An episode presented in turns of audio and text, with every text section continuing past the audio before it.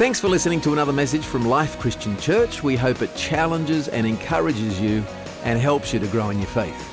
Don't forget, download our app to stay up to date with what's going on at Life, share your prayer requests or pray for others, read the Bible online and much, much more. Simply search for Life Christian Church in your app store. So part three today of God Can, and uh, our key text for this series, Uh, which I hope we can all memorise and never ever forget, is from Luke one and thirty-seven. It should be on the screen, so let's say it together. Go, for nothing is impossible with God. And that's a powerful truth, and we need to uh, grab a hold of God's word, and we need to med- meditate upon these truths, because they are the source of confidence. They are the source of hope. They're the things that strengthen us. Can I hear an amen this morning? Uh, God can, God can. Uh, here's the truth. Every single human being, every one of us here this morning, is absolutely uniquely created. We talked about this a little bit last week. Because we're uniquely created, it also means that we are uniquely wired. We have unique temperaments, uh, unique strengths. Uh, you know, Kerry and I, we've got five kids. And even though those children share the same gene pool and have the same D N A source, every single one of our kids is so different in, in personality and in temperament. Uh, because we're all so vastly different, it also means that our responses to circumstances vary as well. And I would suggest that in this room, if we gave you a particular circumstance or a, uh, a particular issue uh, that we all had to confront, there would be such a, a diversity in the way that we individually respond to circumstances. Some people in life we know are really, really, really strong and incredibly independent, and uh, they're kind of the go-getter decision makers that take risks. And then other people are far more measured, far more considered in their approach to circumstance. Other people also, uh, it seems, can't even have the capacity to make a decision on their own, and they're always looking to other people for advice. And so we have this diversity of responses because we're also wired incredibly differently. But let me challenge you this morning, particularly for the people on the uh, on the self-sufficient end, the strong, independent go-getters. Can I encourage you this morning, or challenge you this morning, however strong and independent and invincible you may feel, Uh, stubborn independence has a use-by date. Stubborn independence is not in the long term, uh, in the long term sustainable without it having an impact on who you are. And you can get some stubbornly independent people who get to the end of their lives remaining stubbornly independent, but they also are incredibly grumpy and incredibly lonely people. The reason I suggest it's not sustainable is because stubborn independence is not in our D N A. God hasn't wired us that way. God has wired us for community. He has wired us to be reliant upon one another. He has wired us to be totally, totally reliant upon God. And it doesn't matter who we are. It doesn't matter how strong we think we are. There will come a point in life where we have to reach out beyond ourselves for help or guidance. It is blind foolishness that thinks, I don't need anybody, or worse still, I don't need God. Uh, and the reason I don't need anybody, I don't need God, is because I don't think I'll ever face a situation. Continue to deliver us as you help us by your prayers. This is a powerful, powerful passage of Scripture. I hope you caught the words there, but this happened that we might not rely on ourselves, but on God. So Paul is expounding on an incredible truth that the challenges and the circumstances that God puts before us, one of the greatest lessons that we can learn out of challenge, that we can learn out of circumstance, is the fact that I don't have what it takes. And that's not a sign of weakness. That's actually a sign of strength to confess before God, simply, God, I need you in this. I need your strength, I need your direction, I need your wisdom, I need the ability to persevere through whatever it is that I'm going through. So this morning, I want to unpack that lesson in even greater detail and step back a little bit in time uh, to learn a lesson that actually teaches us that when God shows up in our lives, not only is it for our benefit, but it's also for the benefit of those looking on. and our lives are to be a, wit, a, a living witness to those around us. Uh, because if you're a Christian here this morning, you are under the microscope. And people are looking to us, and I pray that our life is a living testimony of the power and the goodness and the provision and the peace of God. So we're going to back up way, way, way back uh, to the year five ninety-seven B C or thereabouts. Uh, at this time, the nation of Israel had been divided into two nations, uh, Israel in the north and Judah in the south. Judah had as, as its capital uh, the, the city of Jerusalem. King Nebuchadnezzar at this time from Babylon lays siege to Jerusalem and, and takes many of the people captive, plunders all their wealth, after a couple of years totally destroys Jerusalem, and then they head back to, uh, to Babylon. Uh, and it's interesting because in amongst the people that were exiled is Daniel, and that might be a familiar name to some of us. In Daniel one and three, we pick up the story. So this is back uh, back in Babylon now. One day, the king called, or king ordered Ashpenaz, the highest palace official, to choose some young men from the royal family of Judah and from other leading Jewish families. The king said they must be healthy, handsome, smart, wise, educated, and fit to serve in the royal palace. Teach them how to speak and to write our language, and give them the same food and wine that I am served. Train them for three years, and then they can become court officials. Four of the young Jews chosen were Daniel, Hananiah, Mishael, and Azariah, all from the tribe of Judah. But the king's chief official gave them Babylonian names. Daniel became Belteshazzar, Hananiah became Shadrach, Mishael became Meshach, and Azariah be- became Abednego. And perhaps they are familiar names to some of us. Now, on the surface, from Judah's perspective, this is an absolute disaster. But friends, here's the lesson. Even with what seems like a disaster in the natural, we are learning that God can. We are learning that God moves. We are learning that God orchestrates. We learn that God positions for His glory. And I actually love the story of Daniel because it contains a bit of a, a common theme that you have in Hollywood movies. And I remember when I was fifteen years of age going and seeing the first Alien film, which was the only one I saw because I don't like scary movies. And uh, but the, the the the the general synopsis of the film Alien was this spaceship from Earth is traveling through the galaxy, and they get a distress call from a, a different alien craft, and so they dock, and a microorganism from this alien craft finds its way back into the spaceship from Earth, and then that's when it all goes belly up. Uh, quite literally belly up. That was a joke, don't worry. But it's really, really interesting because there's a bit of a common theme here, because here are these exiles uh, brought from Israel, brought from Judah into Babylon, and for Babylon, because they've got these foreigners, uh, and God was on the side of these foreigners, for Babylon, everything kind of goes belly up. Uh, for those guys, uh, but the cool thing is, uh, it's a flip side, it's a good thing, not a bad thing, because God's writing the screenplay, amen? Daniel, uh, in this place of exile, serves under three kings. First of all, Nebuchadnezzar, who took them captive.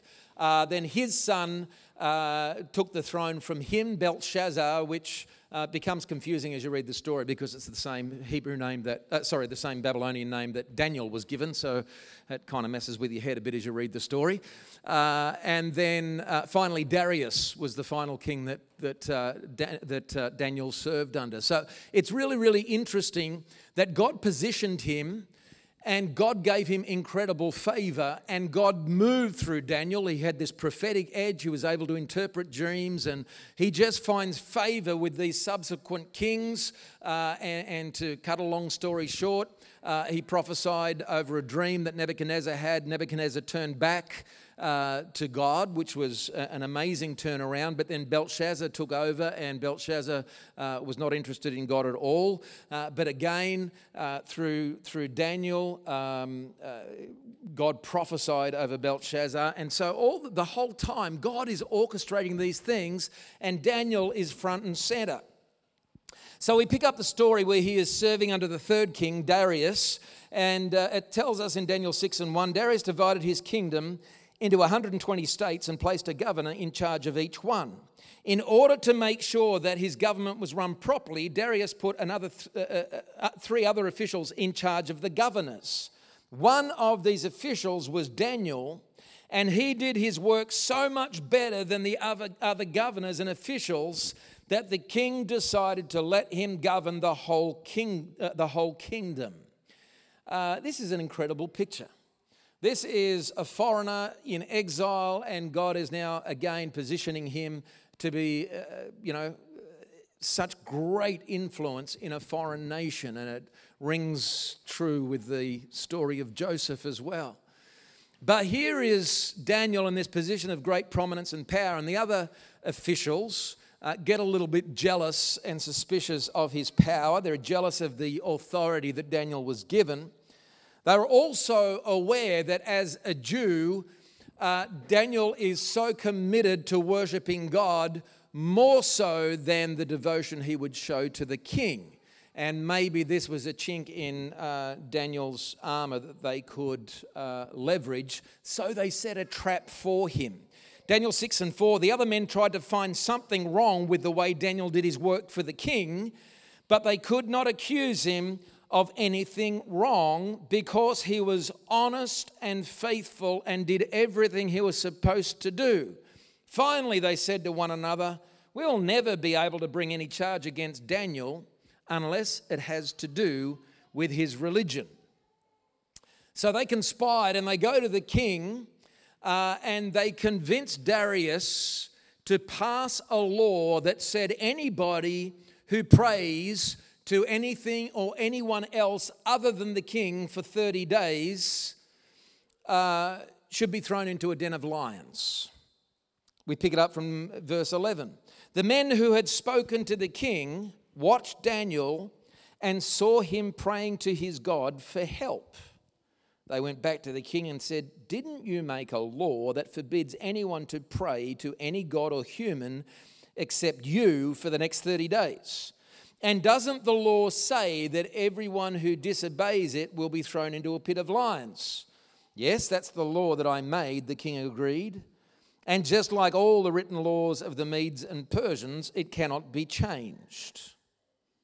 The men then told the king, that Jew named Daniel, who was brought here as a captive, refuses to obey you or the law that you ordered to be written, and he still prays to his God three times a day. The king was really upset to hear about this, and for the rest of the day he tried to think of how he could save Daniel. At sunset, the men returned and said, Your Majesty, remember that no written law of the Medes and Persians can be changed, not even by the king. So Darius ordered Daniel to be brought out and thrown into a pit of lions. But he said to Daniel, you have been faithful to your God, and I pray that he will rescue you. A stone was rolled over the pit and it was sealed. Then Darius and his officials stamped the seal to show that no one should let Daniel out. All night long the king could not sleep, he'd not any, he did not eat anything, and would not let anyone come in to entertain him. At daybreak the king got up, ran to the pit, he was anxious and shouted, Daniel, you were faithful and served your God. Was he able to save you from the lions? Daniel answered, Your Majesty, I hope you live forever. My God knew that I was innocent, and he sent an angel uh, he, he sent an angel to keep the lions from eating me. Your Majesty, I have never done anything to hurt you. The king was relieved to hear Daniel's voice, and he gave orders for him to be taken out of the pit. Daniel's faith in God had kept him from being harmed. I love that story. What a cool story. Friends, here's the reality. You and I live in times that I would suggest are not terribly dissimilar. We live in times where the God that we know, the God that we love, the God that we choose to serve, and the very truth that anchors us, that is the greatest source of power and strength and confidence and hope in our lives, is constantly under question. It is increasingly unpopular. And so there is a tension that continues and a, con- a tension that continues to grow within us, and it grows and it grows and it grows because what we believe and what we know to be true increasingly is counter-countercultural.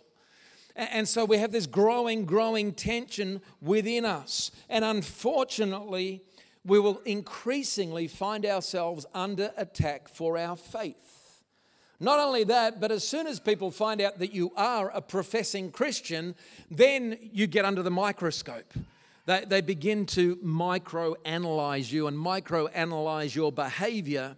Uh, because they want to watch us come unstuck and confirm every lie they've believed about what Christianity is. They want to see that we're hypocrites. They want to see that we fail. They want to see that we have a false motive and a false agenda, uh, and, and, and, and for their suspicions to be warranted.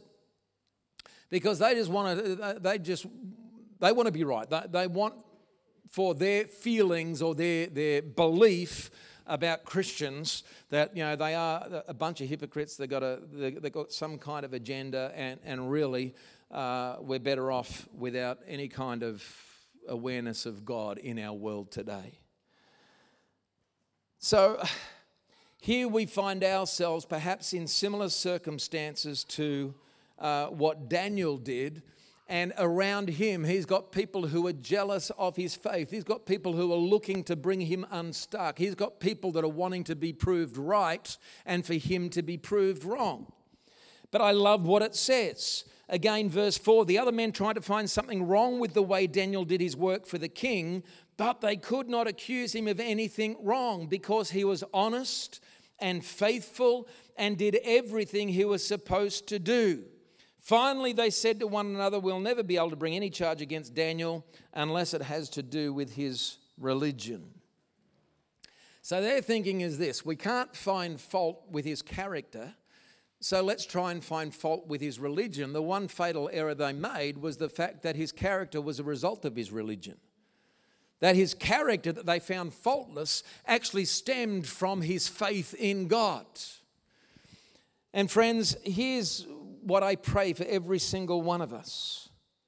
I, I pray that when we, when you and I come under fire for our faith or come under intense scrutiny for our faith, that the same thing would be said of us. But they could not accuse them of anything wrong because they were honest and faithful and did everything they were supposed to do. You see, there's also another great key that we discover in uh, the story of Daniel and in his life as this plays out. There's another great key that we see is the key to his strength and his confidence and his unwavering faith and his unwavering character and his boldness.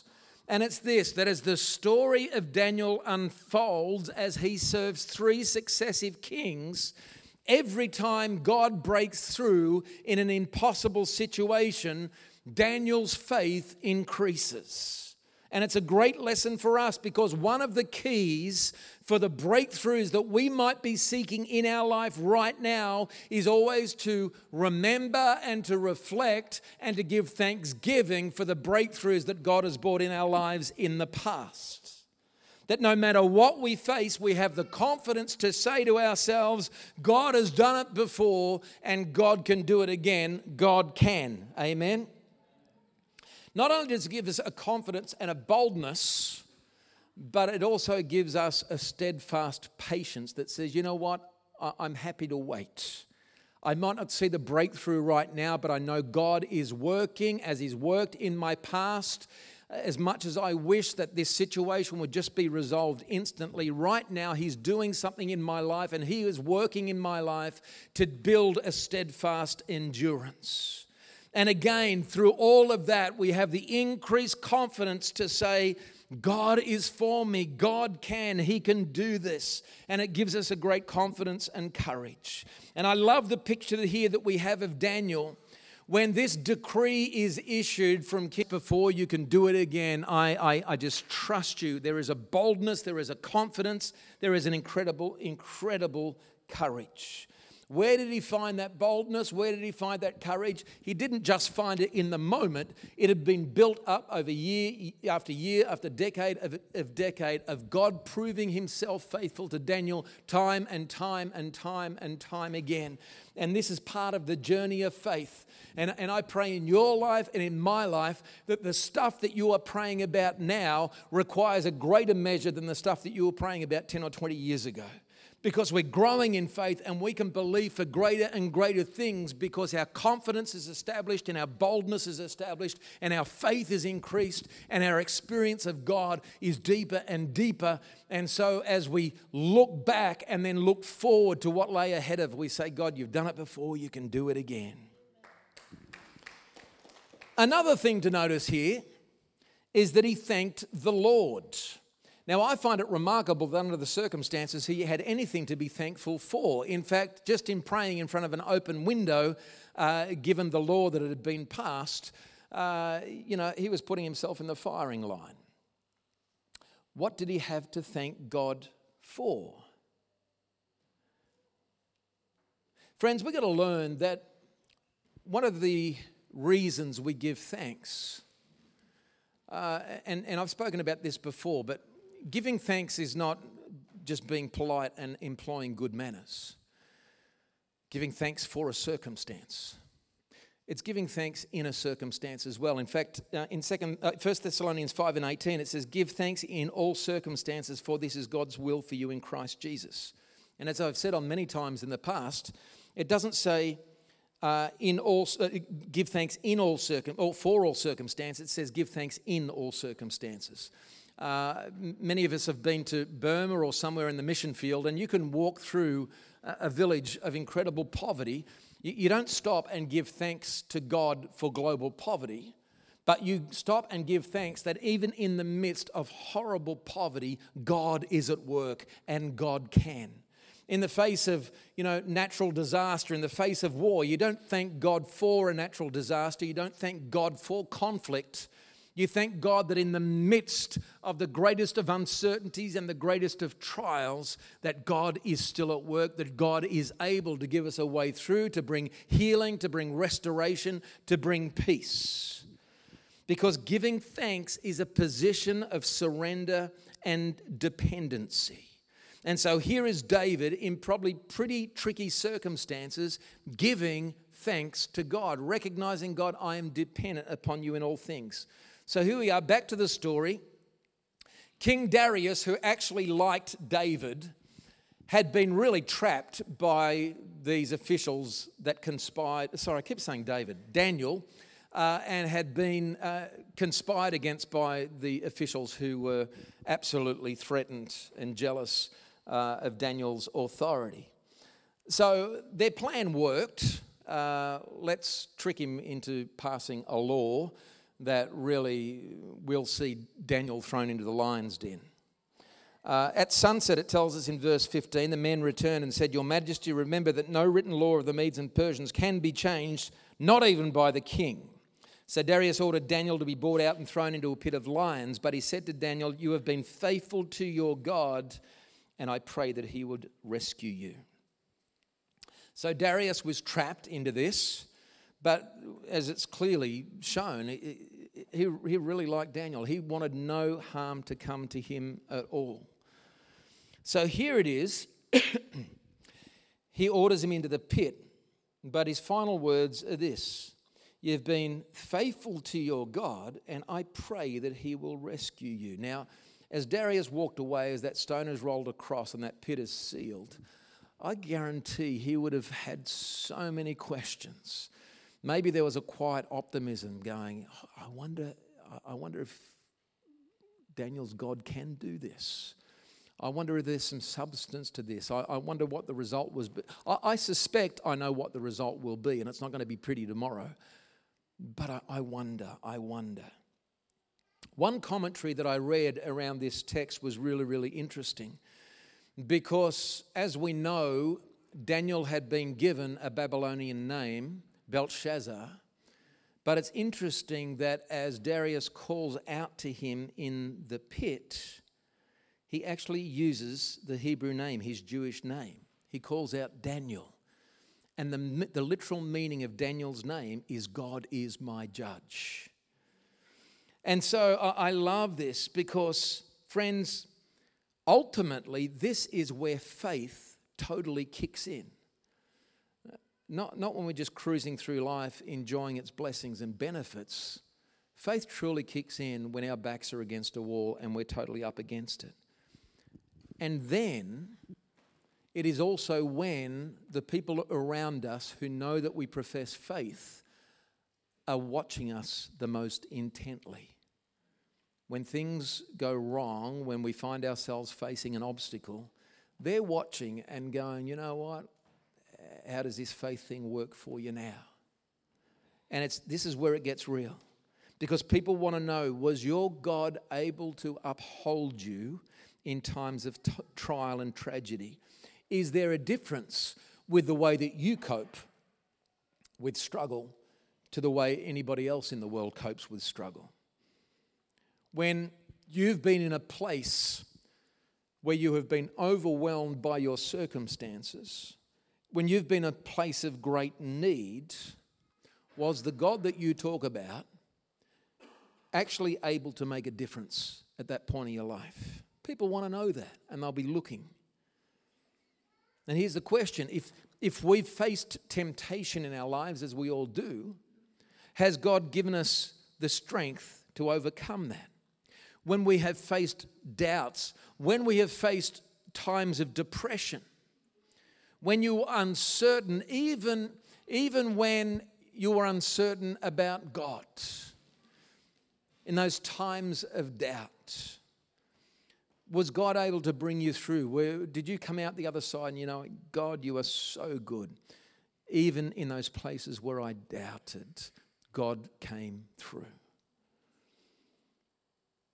Well, there's an end of the story. Uh, in verse nineteen, at daybreak, the king got up and ran to the pit. And I, I reckon he probably wouldn't have had a lot of sleep that night. He was anxious and shouted, not Belshazzar, he shouted, "Daniel, you were faithful and served your God. Was he able to save you from the lions?" And I reckon he probably didn't expect a response, quite honestly. But then the response comes. Daniel answered, "Your Majesty, I hope you live forever." I mean, how cool is that? "My God knew that I was innocent, and he sent an angel to keep the lions from eating me. Your Majesty, I've never done anything to hurt you." The king was relieved to hear Daniel's voice, and he gave orders for him to be taken out of the pit. Daniel's faith in his God had kept him from being harmed. Now, there is a bit of a Hollywood footnote to the story because the officials that conspired against him were actually thrown into the pit, and even before they hit the dirt, the lions were tearing them apart, but I thought that wasn't good for Sunday morning. So uh, I didn't go there, even though I just did. But I love this. King Darius then sits down and writes a letter. Verse twenty-five, "Then King Darius sent this message to all people of every nation and every race in the world. Greetings to all of you. I command everyone in my kingdom to worship and honor the God of Daniel. He is the living God, the one who lives forever. His power and kingdom will never end. He rescues people, sets them free by working great miracles. Daniel's God has rescued him from the power of the lions." That deserves a round of applause right there. Which simply punctuates the theme of this message: God can. Even we, when we think it is impossible, God can. Even at the highest levels of foreign government, God can change hearts and change lives. God can bring a miracle, and I don't need to remind you about the miracle in our own nation at the last election. God can do a miracle. And friends, here's the thing. Every single one of us has a story. We all have a story. And if you have walked a journey of faith with God for any period of time, I guarantee that you have a story of something amazing that God has done in your life that would then actually point others to Jesus and the truth of who he is. But what it takes sometimes is for us to have the courage to actually have those conversations. Because the truth is, the truth is this: God has supernaturally saved you for a reason. He has supernaturally rescued you for a reason. He has supernaturally healed you for a reason. He has supernaturally provided for you for a reason. He has supernaturally guided and directed you for a reason. And the reason is that in and through your life, He might be glorified. That in and through your life, you might be a living witness, a testimony to others of the truth and the reality of the power of God. Can I hear an amen? Because somebody in your world, somebody in your life needs to hear that God can. And maybe you're the only one about to tell them. And my prayer is that through this room, as we just get out and live our lives for the glory of God, as we go out into the world and just begin to be the aroma of Christ, as the Bible tells us we are, to a world that is dying, that the same testimony of those who are looking and those who are, uh, you know, uh, putting us under the microscope, those who want us to, to, to come unstuck, even those who would conspire against us, that they would have no other choice other than to testify as Darius did. He is the living God, the one who lives forever. His power and kingdom will never end. He rescues people and sets them free by working great miracles. And we'll say this together as the team comes back. Luke one and thirty-seven, go, for nothing is impossible with God. Can I hear an amen? Amen. Let's pray. Father, I just want to thank you, God. I thank you for the stories of faith that are so inspiring, the stories of faith that are so encouraging. And Father, through this life of Daniel, this story that we've read this morning, I pray, God, that we would be uh, so inspired to live our lives on show. Uh, God, that you would be glorified in and through us. Father, give us the confidence of Daniel, the courage of Daniel, the boldness of Daniel. And Father, I pray that each one of us can look back over our lives, over that journey of faith, and, and because we've seen a God who has broken through, a God who has worked, a God who has healed, a God who has delivered, that that, that same uh, uh, that same reason we have to look back and give thanks is the same reason we can look forward and give thanks. Even though what lays before us might seem like an impossible obstacle to overcome, to know that nothing is impossible with God. And so, Father, I pray that we would continue to grow as people of faith, to know, Lord God, that even though we might live in times that increasingly seem to be hostile towards faith and towards God's people, towards the church, uh, that, Father, we, we read great stories, Lord. There's nothing new. You know, every uh, every uh, season, every era of history seems to repeat itself. And Lord, the, the, the, the times that we find ourselves in, it's, it's not new territory. Uh, Father, right through the ages, men and women of God have had to face the same challenges and immeasurably greater challenges. And, and Father, we still see that you have the victory ultimately. May that be our confidence. And Father, as we leave this place, may we go and live our lives boldly and confidently for your glory. And Father, I pray that you would continue to refine our character, Lord God, so that our character, like Daniel's, can never be brought into question. Uh, Father, that our living witness would be valid. And I totally get why the world around us so often seems so cynical of the church, so suspicious about the church. You know, we, we've got a lot of trust that we've got to win back, but it'll only happen, Lord, as we live our lives intentionally for your glory, because it's not about what happens in here on a Sunday morning. The world, by and large, isn't interested in being here on a Sunday morning, but every day, Monday to Friday to Saturday, God, every day, every moment, we're rubbing shoulders with those who need to know the hope that we have. And I pray that our living witness would be valid. Our living witness would draw them to go, you know what? I don't know all there is to know about God, but I believe for what I for what I see of Jesus in you. And may that be our witness. God, help us, equip us, give us courage and confidence and boldness to live our lives for your glory, knowing that our God can. In Jesus' name, amen and amen.